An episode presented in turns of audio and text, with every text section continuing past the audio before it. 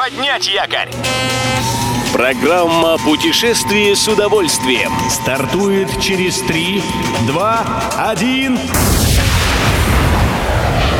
Приветствуем всех любителей путешествий, с вами Тимофей Гордеев. Сегодня в программе вы узнаете, куда ведет новый горный маршрут в Кабардино-Балкарии, почему власти Таиланда советуют отелям не давать туристам скидок и на чем хотят проводить круизы в Испании.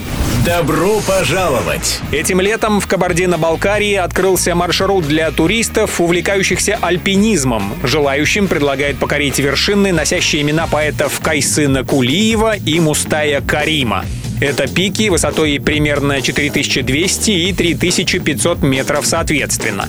По сведениям РИА Новости, поход несложный. Он под силу начинающему альпинисту и не требует особых навыков. Пройдя регистрацию в МЧС России по Кабардино-Балкарии, скалолазы начинают путешествие от турбазы Башиль. Чтобы туристы не заплутали, для них промаркировали 6 километров маршрута, а на трех информационных щитах, установленных по пути следования, можно найти интересные сведения о здешних местах. Едем дальше.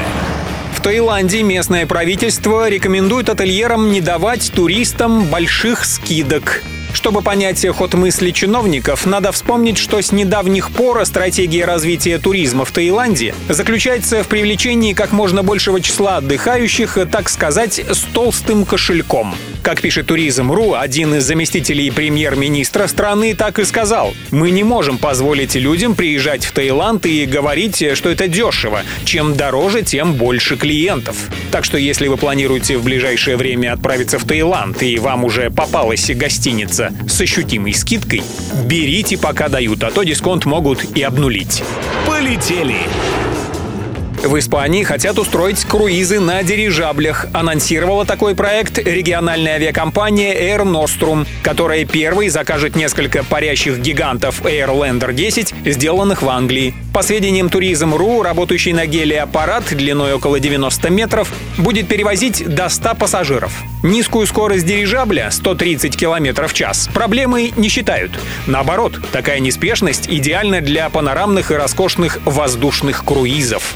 Airlander 10 собираются использовать и для обычных пассажирских перевозок. Первый дирижабль британского производства планируется поднять в небо Испании в 2026 году.